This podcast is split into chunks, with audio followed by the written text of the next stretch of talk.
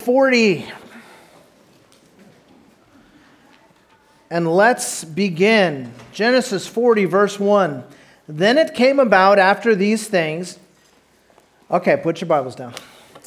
Okay, it came about after these things. This happens periodically in the book of Genesis. The, the chapter will begin with, and after these things.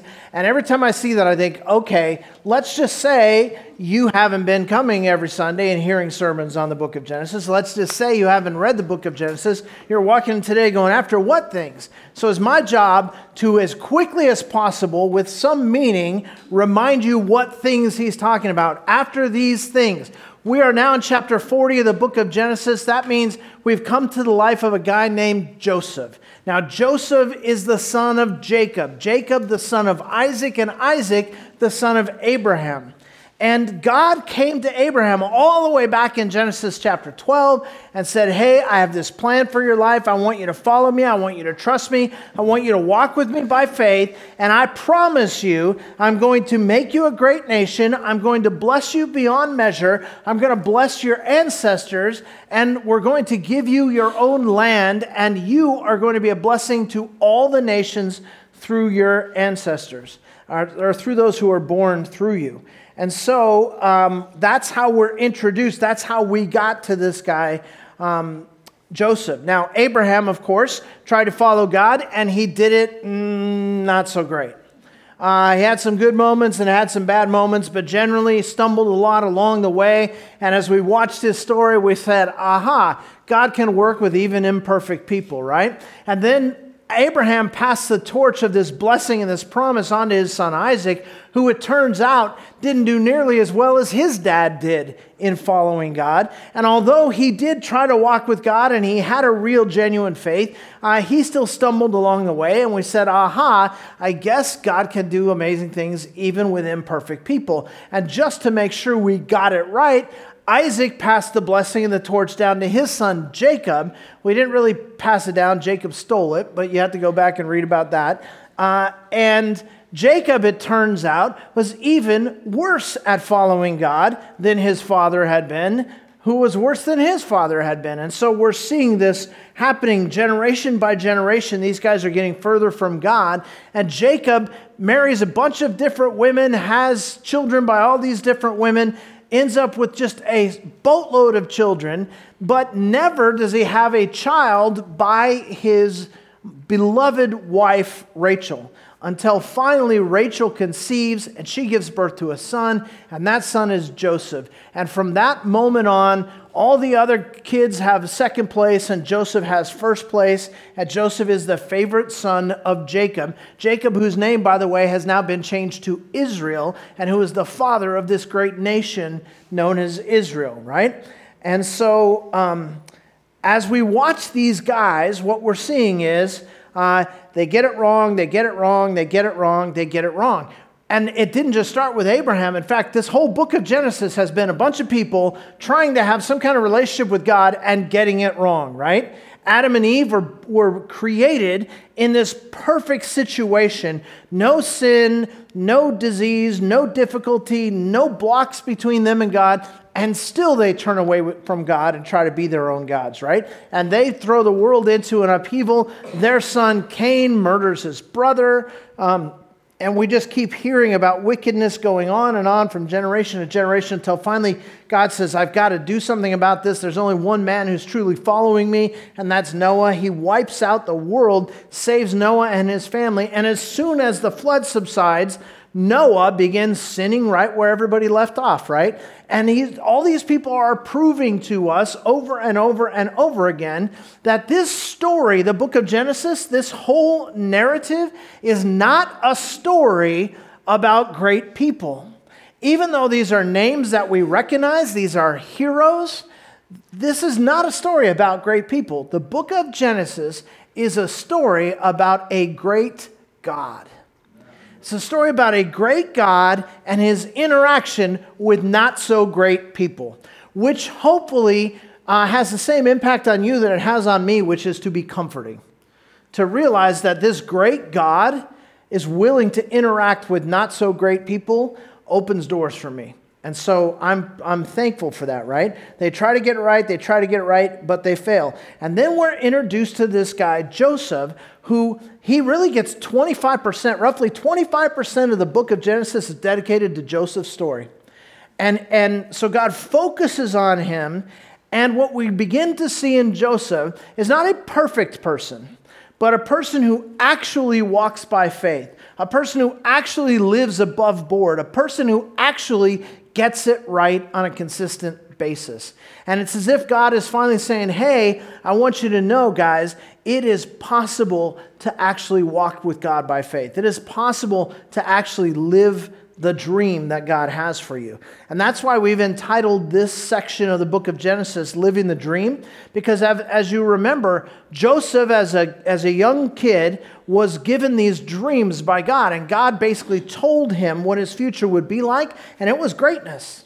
God showed him that he had a plan for his life that involved greatness.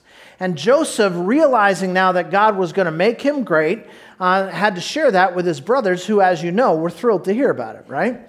And so they end up planning to kill him, and then they come up with a better idea. Why don't we sell him uh, to slave traders and get him out of here, and then we can make some money on the deal? So they sell him to slave traders who are going to Egypt. When he gets to Egypt, he, um, he meets up with Potiphar, who buys him, and he finds himself in Potiphar's house. He eventually finds himself in prison, which is where we meet him in chapter 40. But as we think about this idea of living the dream, I want to just begin, and we'll come back to this later, but I want to begin by planting a seed in our minds. I want you to think about this question for your own life. When it comes to living the dream, whose dream have you been trying to live? I want you to think about that because um, there is a difference in general between the dreams we have for our own lives and the dreams that God has for us. And, and in my dreams, for instance, I get what I want. in, in my dreams, things go well for me. In my dreams, I am promoted. In my dreams, I am honored. In my dreams, I live comfortably. In my dreams, things go easily for me. In my dreams, I get out of trouble that I get into. In my dreams, I'm incredibly wealthy. Those are my dreams. Now, God's dreams are a little bit different. And let me, let me put it to you this way. And maybe you've heard this already on TV. God wants you to be incredibly wealthy. When you think about your dreams versus God's dreams, don't think for a second that God does not want you to be incredibly wealthy. God wants you to be incredibly wealthy. Now you're all looking at me with that look. You're like, oh my gosh, what happened to Pastor Doug this week? Doug, he became a prosperity gospel guy, right? No, listen. God says to us in His Word that it is His desire that we be incredibly wealthy. He just defines wealth differently than we do. He, he tells us, for example, store up treasures in heaven, right? Where rust doesn't destroy, thieves don't break in and steal, right? instead of storing up treasures on earth. He tells us to invest in things that are eternal and not just things that are temporary. Um, he tells us that uh, who, whoever wishes to uh, save his life must lose it. And whoever, whoever's willing to lose his life for Christ's sake will find it.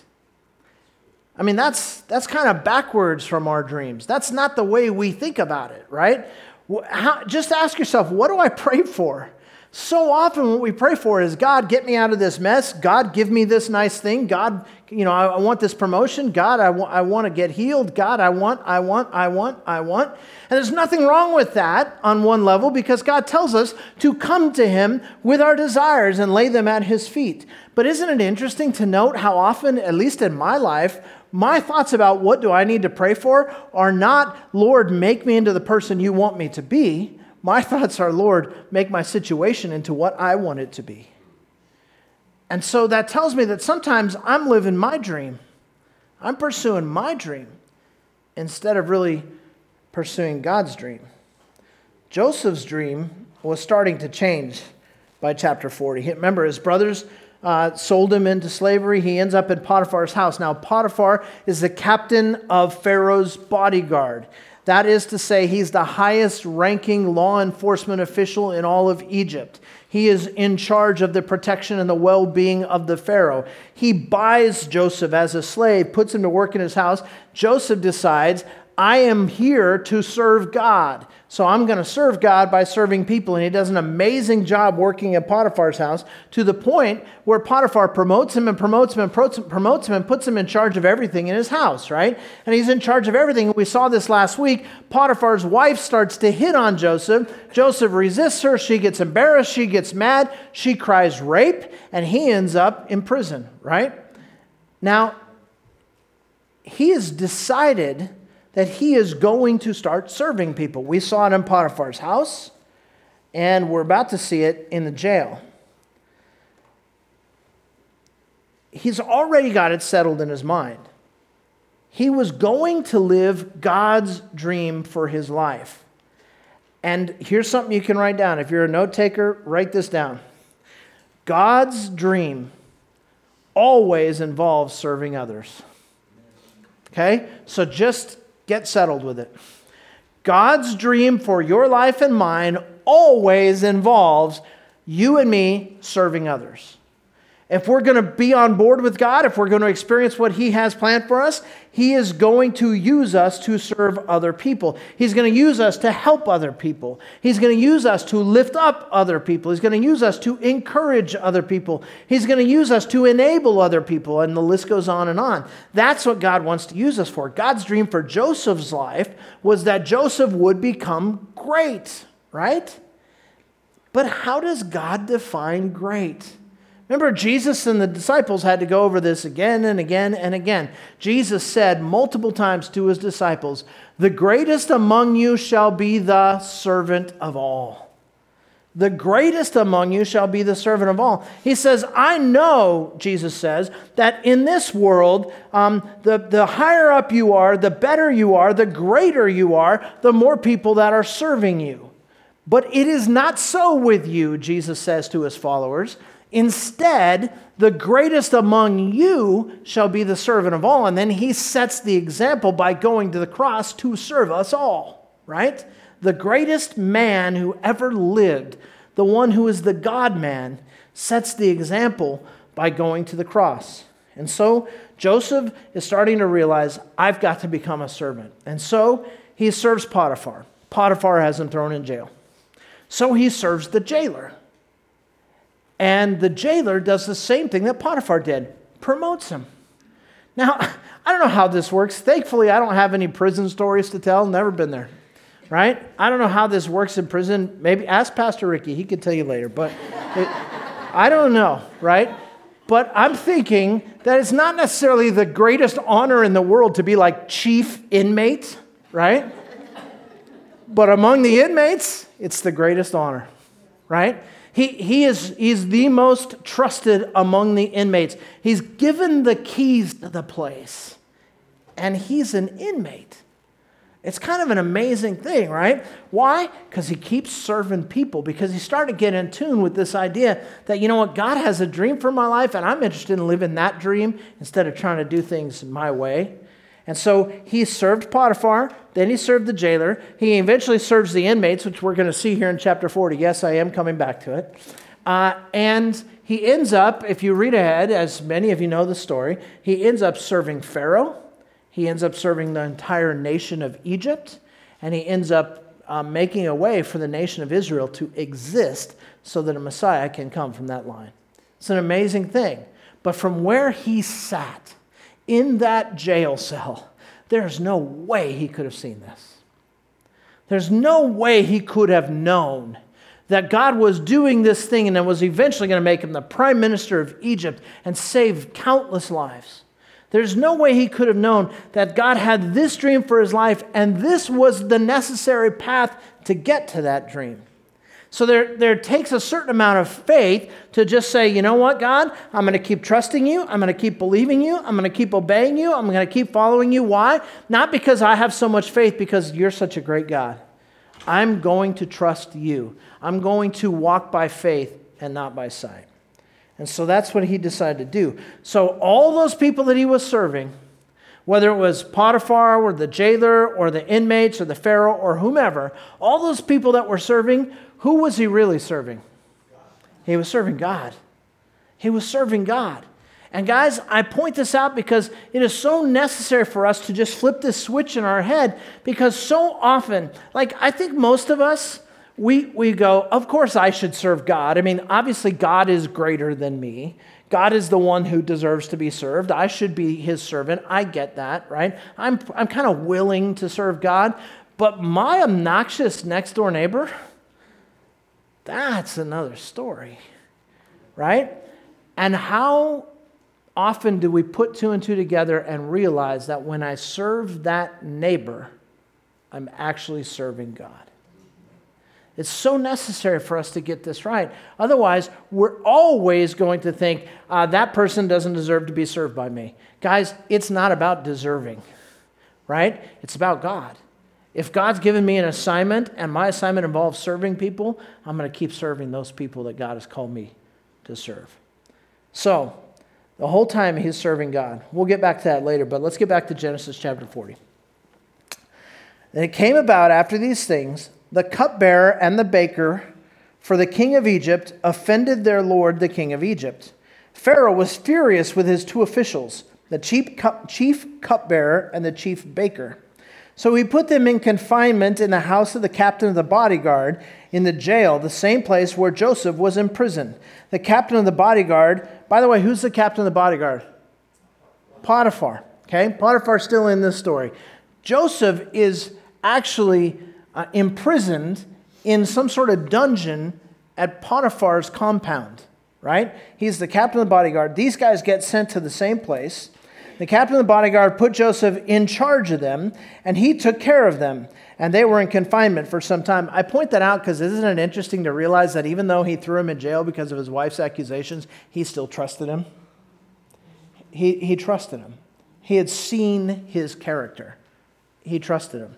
Now, uh, he apparently wasn't willing to fight with his wife over it, but he trusted him. Verse 5 Then the cupbearer and the baker for the king of Egypt, who were confined in jail, both had a dream the same night, each man with his own dream, and each dream with its own interpretation. When Joseph came to them in the morning and observed them, behold, they were dejected. He asked Pharaoh's officials uh, who were with him in confinement in his master's house, Why are your faces so sad today? Which to me is a crack up of a question to ask people who are in prison, but whatever. Why are your faces so sad today? Verse 8 Then they said to him, We have had a dream, and there's no one to interpret it. Then Joseph said to them, Do not interpretations belong to God? Tell it to me, please. All right, let's stop there for a second. A couple things you need to understand. We've just met two more characters the cupbearer to the king and the chief baker to the king. And now we look at that and we go, okay, so the cupbearer, he's on the, on the waiting staff. He's a guy that serves the wine to the king. Um, he's, a, he's a waiter, he's a servant, so to speak. And the baker works in the kitchen. He must bake breads and cakes and whatever for events that they're having. These are kind of low level people that are in charge of just getting food to the, to the king and to his guests. That's not who these guys are. The chief cupbearer is the guy who is in charge of everyone who serves the Pharaoh. Okay? His job ultimately is to protect the Pharaoh while making sure the Pharaoh gets served. That means to say, he arranges some sort of flunky whose job it is to test everything before it gets served to the king, just in case it's been poisoned, right? Now, the chief baker is in charge of the food side of things. Whenever there are dignitaries that come, he is the guy who is in charge of the event. He's in charge of the catering. He is in charge of making sure that everything gets taken care of and everything is fed, everybody is fed, and everything is good. These guys, uh, in fact, Moses refers to them as these two officials in Pharaoh's kingdom. Um, the cupbearer, especially, would have been one of the three or four top um, members of the government. He, he was the most trusted guy. He was the guy who was always with the Pharaoh. He was the guy who stood next to the throne and determined whether you could see the Pharaoh or not. And it was his job to take care of the safety and the well being of the Pharaoh. It was the baker's job, as it refers to food, to take care of the safety and the well being of the Pharaoh. And it was the chief of the bodyguard's job, as it, re- as it um, relates to attacks, to take care of the safety and the well being of the Pharaoh. These are the three guys whose job it is to make sure the Pharaoh is okay. And all three of these guys now have, have come across Joseph's path. These are big wigs in the government. These are guys that get you access. And I tell you all of that to say that Joseph had no idea what the plan that God had was for him. He had no idea that he was going to serve in a high government office in the Pharaoh's uh, administration. He had no idea that these relationships were going to turn out to be important, but he just served these people as he met them wherever they were. He didn't know exactly what God's dream was, but he knew that he needed to do what God had called him to do. And so God called on Joseph to serve all three of these men. And I want to remind you of something we, that we looked at way back in the early chapters of Genesis. In fact, Genesis 1 1 says, In the beginning, uh, God created the heavens and the earth, right? And we talked on that first day of Genesis, we talked about the fact that our God is a designer by nature. That what he makes, he designs. Nothing God makes is haphazard. Nothing God makes is uh, off the top of his head. God has designed what he has made. And so the earth is designed, we are designed, and God has a design for our lives. Again, Joseph would have had no idea how how specific and big God's design was for his life, but God had a design for his life. Even while he was sitting in jail, God had a design for his life. He was there to serve, so he served these men. Um, and, and he knew because he had had dreams from God that God could give interpretation to dreams. So look what he did. Verse 11. Um, no, wait a minute, not verse 11. Verse 9, sorry. Uh, so the chief cupbearer told his dream to Joseph and said to him, In my dream, behold, there was a vine in front of me, and on the vine there uh, were three branches. And as it was budding, its blossoms came out, and its clusters produced ripe grapes. Now Pharaoh's cup was in my hand, so I took the grapes and squeezed them into Pharaoh's cup, and I put the cup into Pharaoh's hand.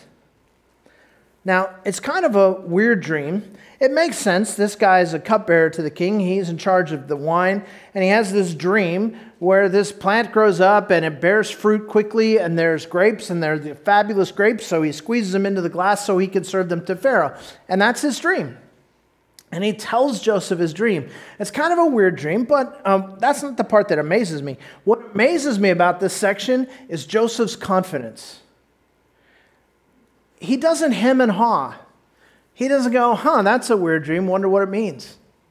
He, he doesn't say, um, listen, you know, I've, I've messed with dreams a little bit, so take this with a grain of salt. Or he doesn't say, you know, um, maybe it could mean something. Uh, he, he doesn't answer that way at all. Look what he says, verse 12. Then Joseph said to him, This is the interpretation of it. No maybes, no ifs, no grain of salt. This is the interpretation of it. And then he goes on and explains the interpretation. Well, let's go ahead and read it again. He explains the interpretation. This is the interpretation of the three branches. The three branches are three days.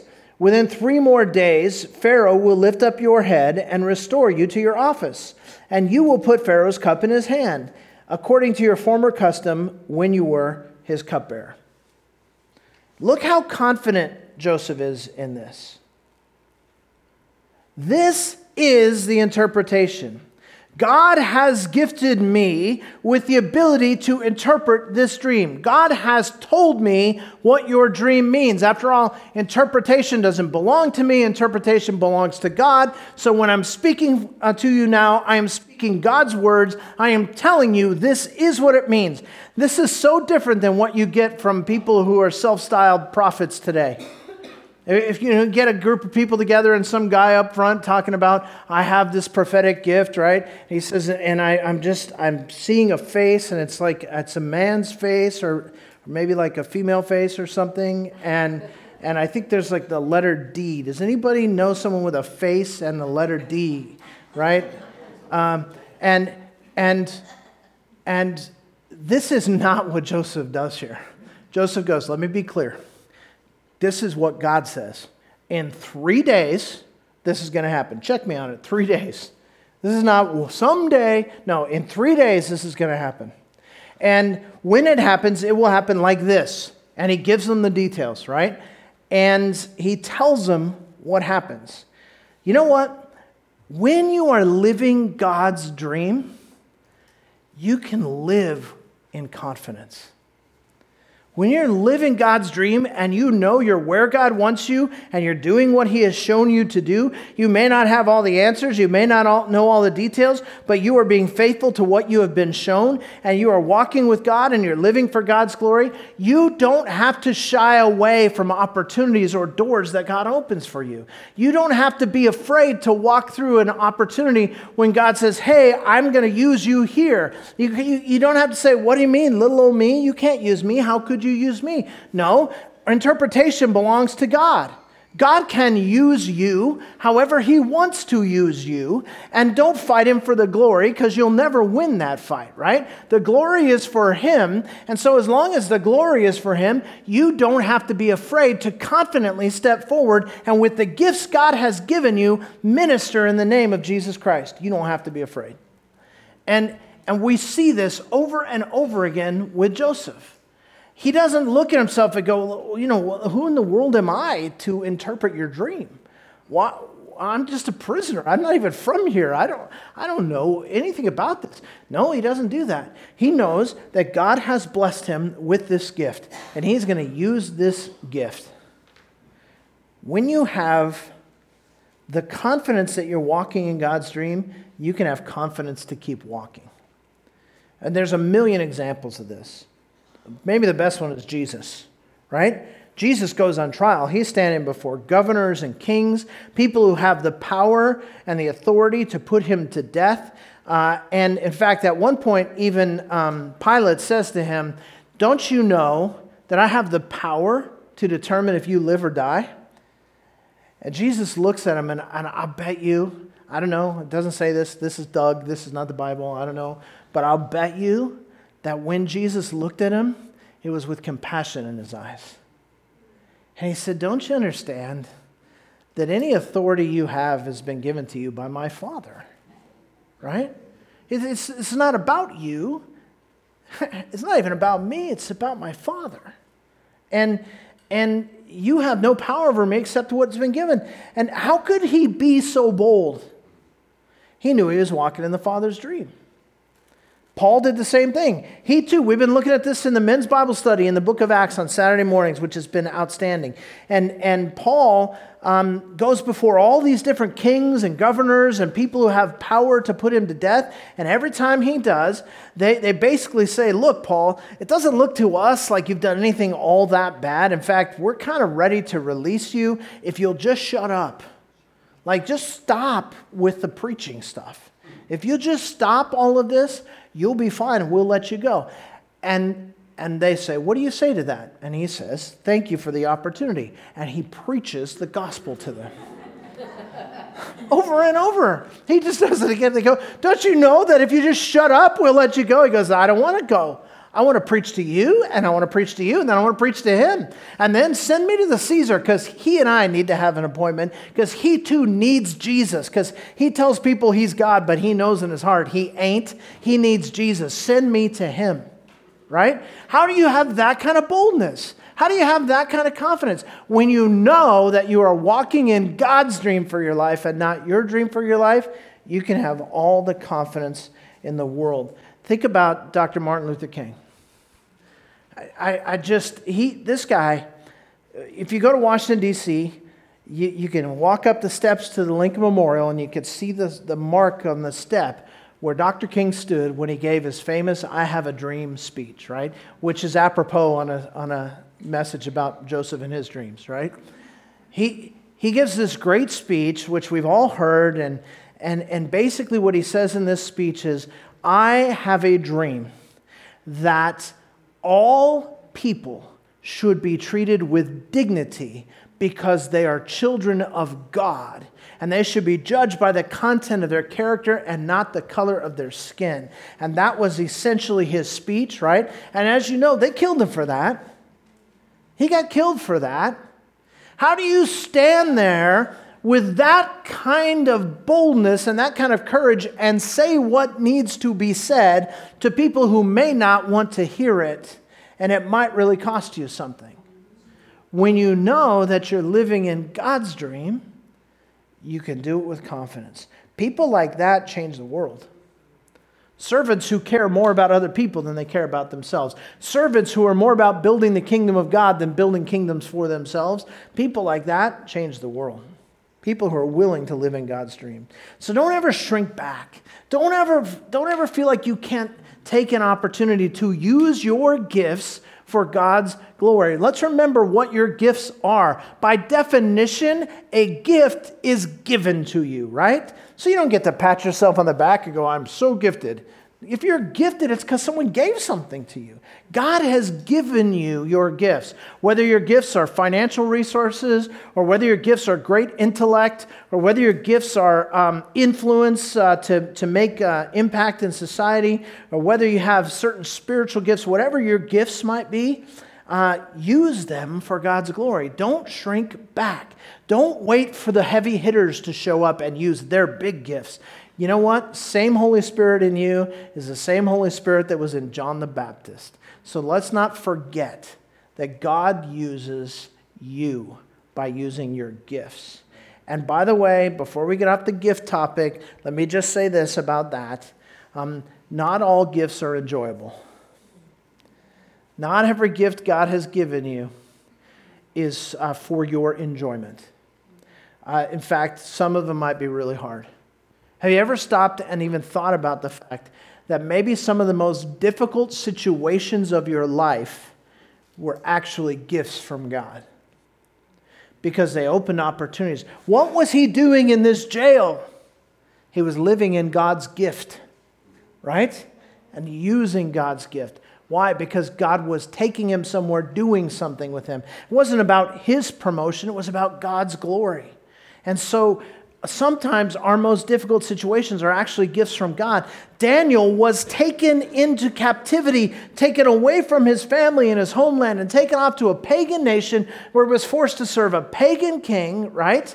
And God used him in that situation so much so that that pagan king became a believer and made it a part of the national culture to worship the one true God.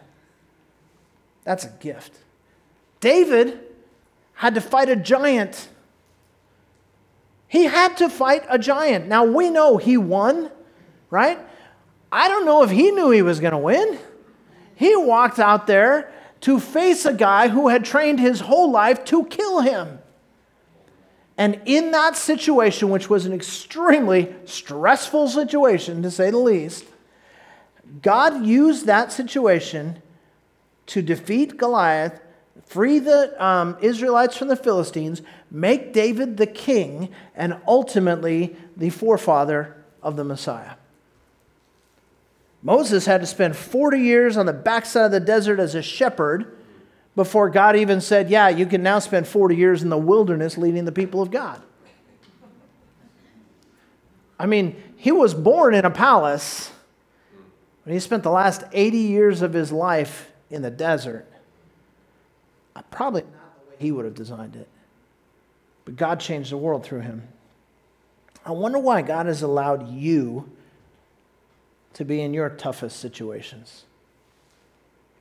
Could it be that maybe that situation you're in is an invitation to join God in what he's doing? And God might want to change the world through you.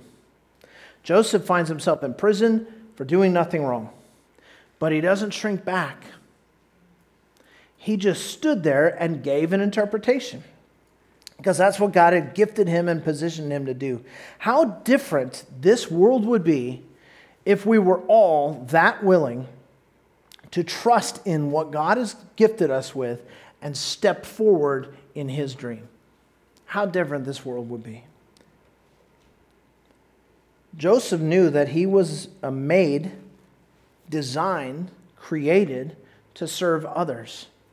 So while he's there in prison, he interprets dreams. That's what he can do. Verse 13. Within three more days, Pharaoh will lift up your head and restore you to your office, and you will put Pharaoh's cup into his hand according to your former custom when you were his cupbearer.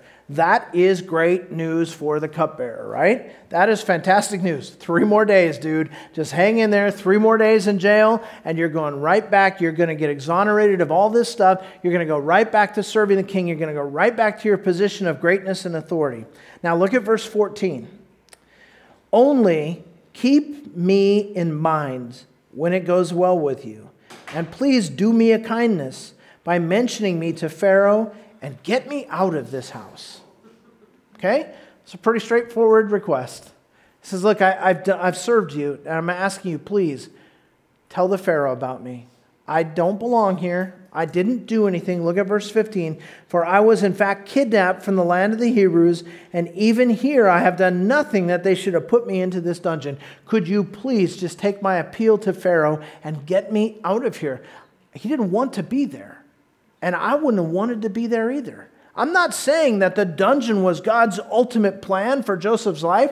I'm saying that while he was in the ju- dungeon, he pursued God's ultimate plan for his life. And so he says, Hey, get me out of here. We'll see how that goes. But let's not forget about the baker. He is standing there listening. Wow, this guy had a dream. There was three day, three things in his dream, and that was three days and he's getting out of here in three days. I cannot wait to have him interpret my dream, right? Verse 16. When the chief baker saw that he had interpreted favorably, he said to Joseph, Hey, hey, hey, I also saw in my dream, and behold, there were three baskets of white bread on my head. And in the top basket, there were some of all sorts of baked food for Pharaoh, and the birds were eating them out of the basket on my head. That's his dream. I was walking around balancing three baskets of baked goods, and the birds kept coming and they were taking all the baked goods out of the basket, and there was nothing I could do to stop them. That's my dream. What do you have to say? There was three baskets. That's probably three days, right? Right? We're, we're, we're getting out of here, right? Different details, but basically the same. This is a baker's version of the dream, right? What's going to happen for me in three days? Verse 18. Then Joseph answered and said, This is the interpretation. Once again, absolutely confident. The three baskets are three days. Oh, good, good. I was hoping three days, three days. Verse 19 Within three more days, Pharaoh will lift up your head from you. Lift up your head from you. Some translations say, Pharaoh will lift off your head, right? So to the cupbearer, he said, Pharaoh will lift up your head. What a, what a pleasant picture. This one, he's going to lift off your head, okay? He will lift up your head from you and will hang you on a tree, and the birds will eat your flesh off of you. Well, that's pleasant. Yikes. I, I, I, I'd listen to that interpretation, and honestly, my first thought is, dude, it's only going to be three days. Why do you have to tell him this? These are his last three days. He's got to sit and wait for this to happen.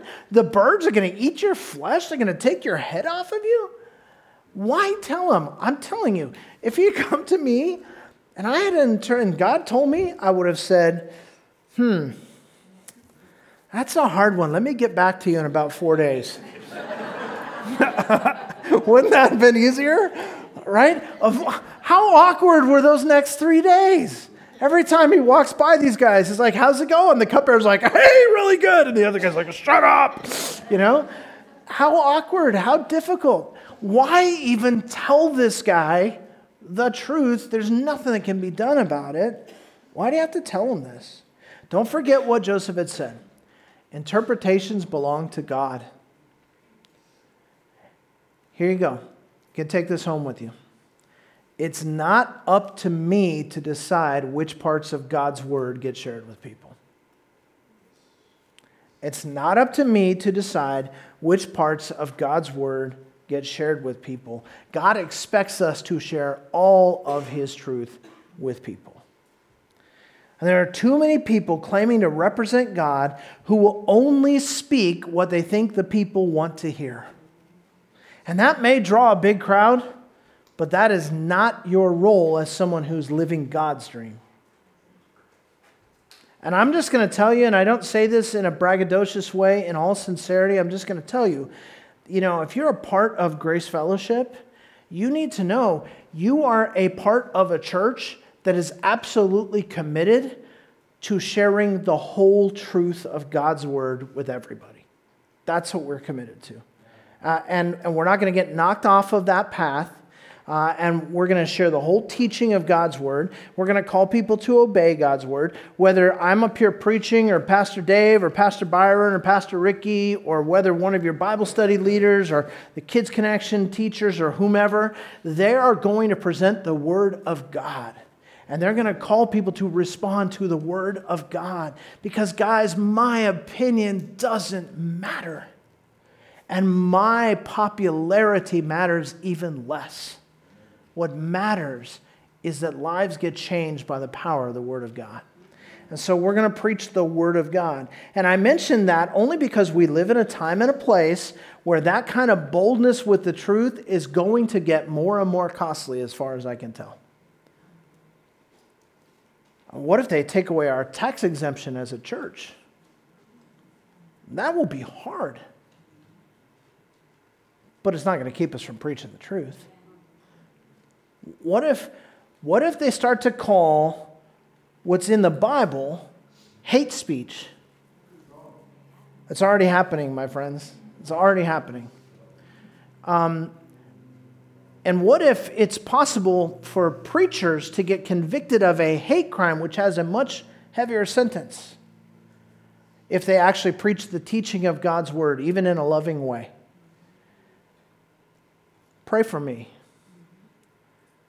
because my heart is set that I'm going to preach God's word no matter what. And, and that shouldn't just go for preachers, it should go for Christians. All of us should embrace all of the truth that God gives us. And so, um, my bet is it's going to get more and more costly in the 21st century, especially in California, to, to speak boldly about truth. But as we've always said here, Jesus is full of grace and truth. We are not willing to give up one for the other. So when I talk about truth, I'm not talking about beating people over the head and condemning and judging and pointing fingers and all that kind of stuff. If you've been a part of this church, you know that.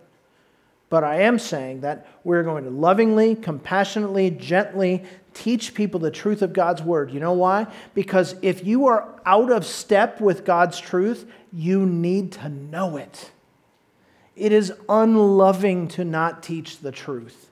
So Joseph speaks up. God tells him what to say, and he doesn't run it through his own filter and go, Is this going to work out for me? He just speaks the truth. And we need to do it with grace, and we need to do it with compassion. But we're going to speak the truth. Joseph knew that. Verse 20 Thus it came about on the third day, which was Pharaoh's birthday that he made a feast for all his servants, and he lifted up the head of the chief cupbearer and the head of the chief baker among his servants. He restored the chief cupbearer to his office, and he put the cup in the, into Pharaoh's hand. But he hanged the chief baker, just as Joseph has interpreted to them. Yet the chief cupbearer did not remember Joseph, but forgot him. It's such a sad ending to the story. The baker, we, we can only assume, was guilty of some terrible crime and was had to deal with justice. And then Joseph gets forgotten. And, and just so you know, we'll, we'll skip ahead real quick. chapter 41 begins this way. Now, it happened at the end of two full years that Pharaoh had a dream. Two more years. Cupbearer never thought to mention Joseph. He rotted in that jail. Well, I don't know how much he rotted. I think he kept living God's dream. And God kept shaping him and molding him and preparing him to make him who he wanted him to be. I, I so want this chapter to end with, and the cupbearer told the Pharaoh about this great guy Joseph, and the, and the Pharaoh released him, and he went back to his people and lived happily ever after. Wouldn't that be awesome? I guarantee you, Joseph would have loved it that way. But God had a plan for Joseph's life. God had a dream for Joseph's life that was way bigger than that. So, what can we take away?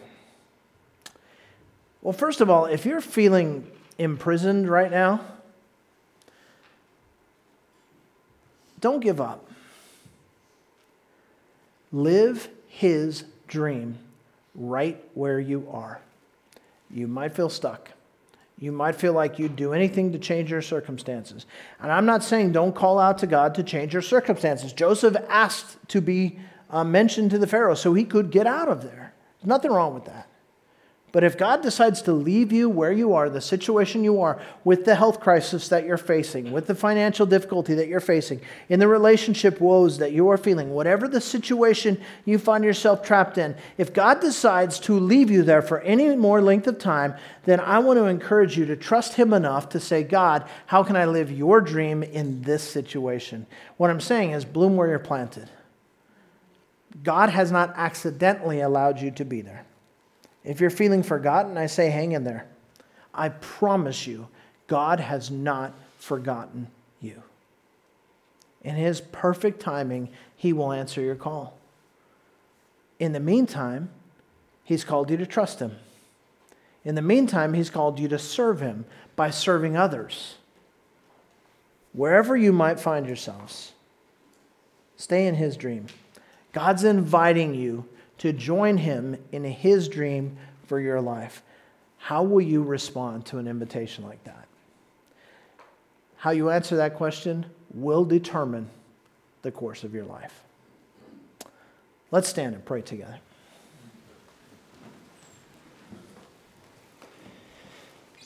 Father, first of all, we want to thank you for your amazing grace. You have given us such mercy. You have shown us such kindness. You have offered us such, such valuable forgiveness. And we thank you for that grace. And we thank you that even though the truth is hard, that we are convicted in our sin, that we cannot save ourselves, and that there is, in fact, judgment waiting, we thank you that the, the offer of grace still stands.